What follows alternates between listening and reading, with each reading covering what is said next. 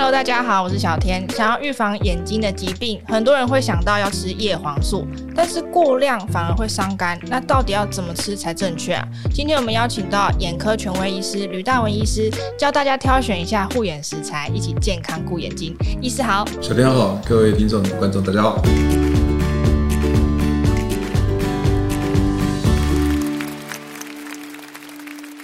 其实我们现在大家都很怕自己的眼睛会得白内障，然后第一个想到的就是紫外线很伤眼睛嘛，嗯、可能会造成那个恶化变成白内障，所以会需要挑选一下太阳眼镜。可是竟然有大学生哦，他每次都戴太阳眼镜去海边钓鱼，嗯、结果他还是得到白内障，这是哪里发生问题啊？因为这个紫外线啊，它的这个强度还是很强，就算你只光只戴太阳眼镜的话，可能还不太够，啊、你要做更多的保护，比如说你要戴帽子啊。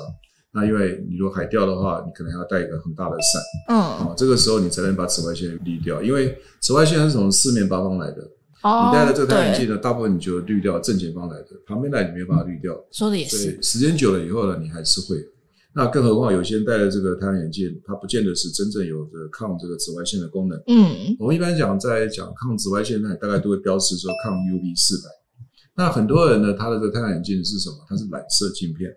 哦，有些人他说他他他原来就有眼镜嘛，他觉得说我 fashion 啊，我戴眼镜啊，人家说我可以帮你染色啊，他就染成他喜欢的颜色，比如说深蓝色啊，或等等，橘色的也看过，都可以。这种因为染色剂跟这个制造的这个抗 UV 的这个他们的这个镀膜是不一样，所以它功能可能不见得可以达到。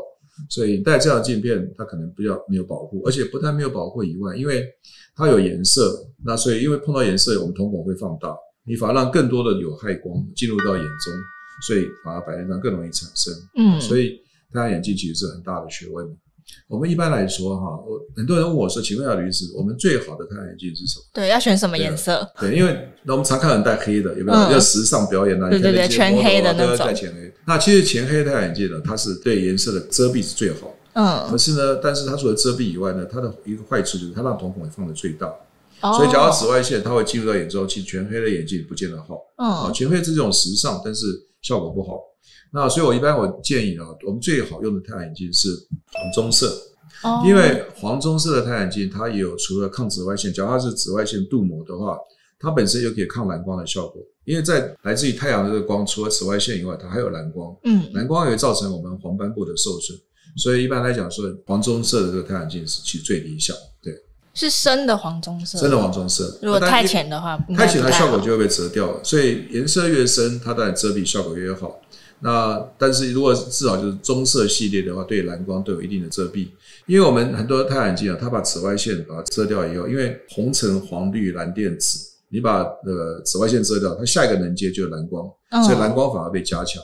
所以你对蓝光如果要把它抑制的话呢，那就要用这个黄棕色的太阳眼镜才会比较好。了解。那除了选对太阳眼镜之外，还有哪些事情一定要做，才有办法有效的预防白内障的发生呢？对，我们刚才讲白内障，它假如说跟紫外线有关，嗯，所以在紫外线下，就太阳下工作的话，一定要这个做好全身的防护啊，对，就是啊帽子啊，或者是伞啊这些使用，就是物理性的，对，这样的。那另外呢，白内障也有跟一些外伤有关系啊，如果常常发生外伤了，那它也容易产生。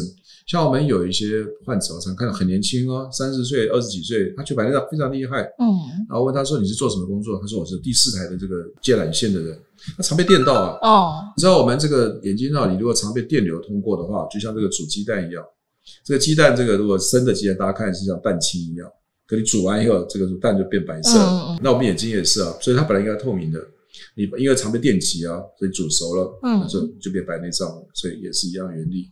所以要避免这些不必要的伤害。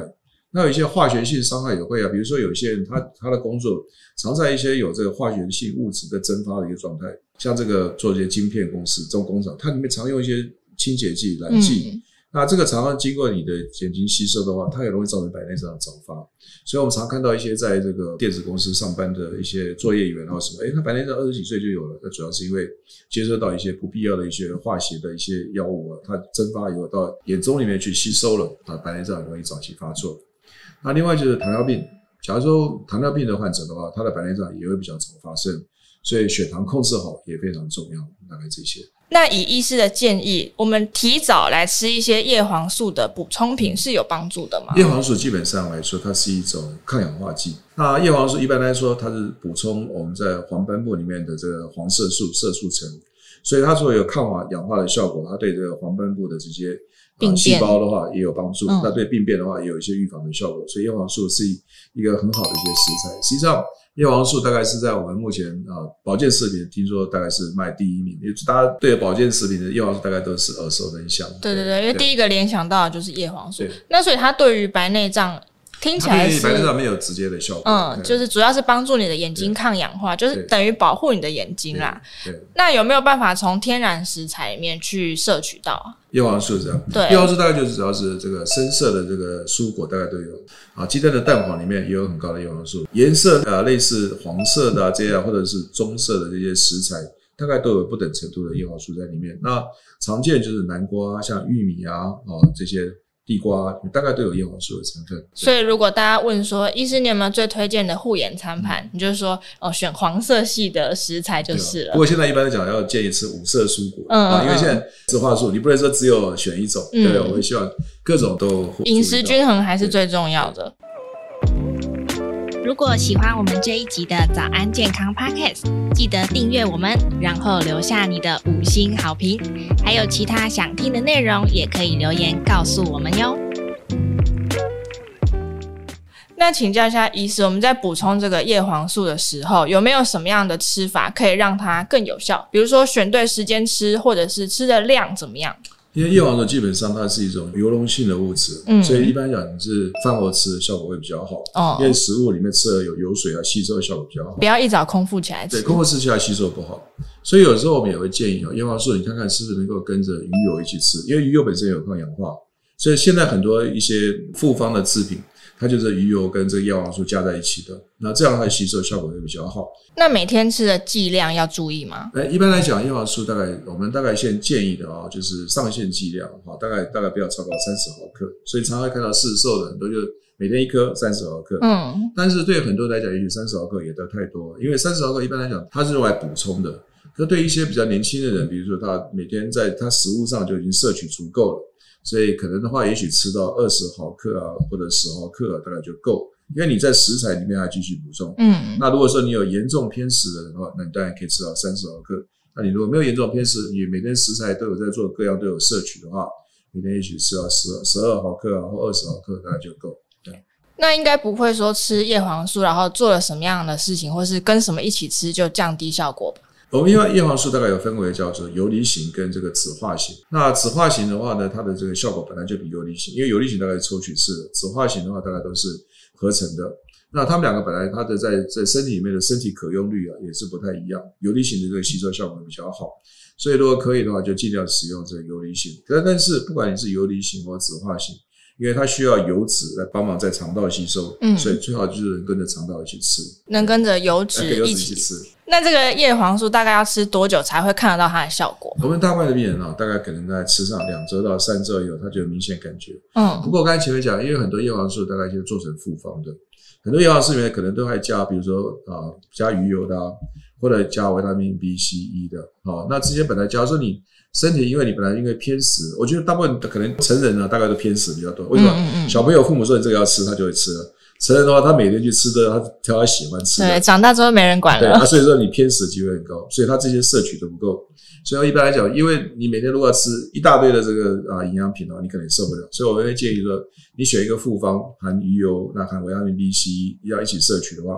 大概至少两到三周，很多病人就觉得，诶、欸，他明显觉得他有改善，因为其实是包括所有的摄取，你就表示你没有偏食，所以他可能就会改善。像维生素 B、C 其实也是帮助抗氧化的作用。对对，对。那刚刚有提到啊，就是吃太多叶黄素真的是会伤害肝脏吗？因为太多叶黄素哈，它这个肝代谢不了。假如你肝功能不好的时候啊，叶黄素吃很多，其实皮肤真的会变黄啊，来不及代谢，它就会这样。所以，假如说你吃了也有明显皮肤变化，那代表说其实已经过量，那这时候也许要给它减量。所以还是遵照这个建议的使用量才是最正确的方式。那再来有听过一个说法，就是吃鱼的眼睛其实是很补眼睛啦，嗯、或者是说你多吃红萝卜，你以后就不会近视。嗯、这样子的护眼方式是正确的吗？可能不叫吃鱼眼睛，吃鱼肉也可以了。鱼里面啊，尤其是这种深海鱼啊，它里面含很多 omega three 跟这个这个 DHA，那这些都是也是抗氧化剂，所以对我们的这个不管是对我们脑部啊。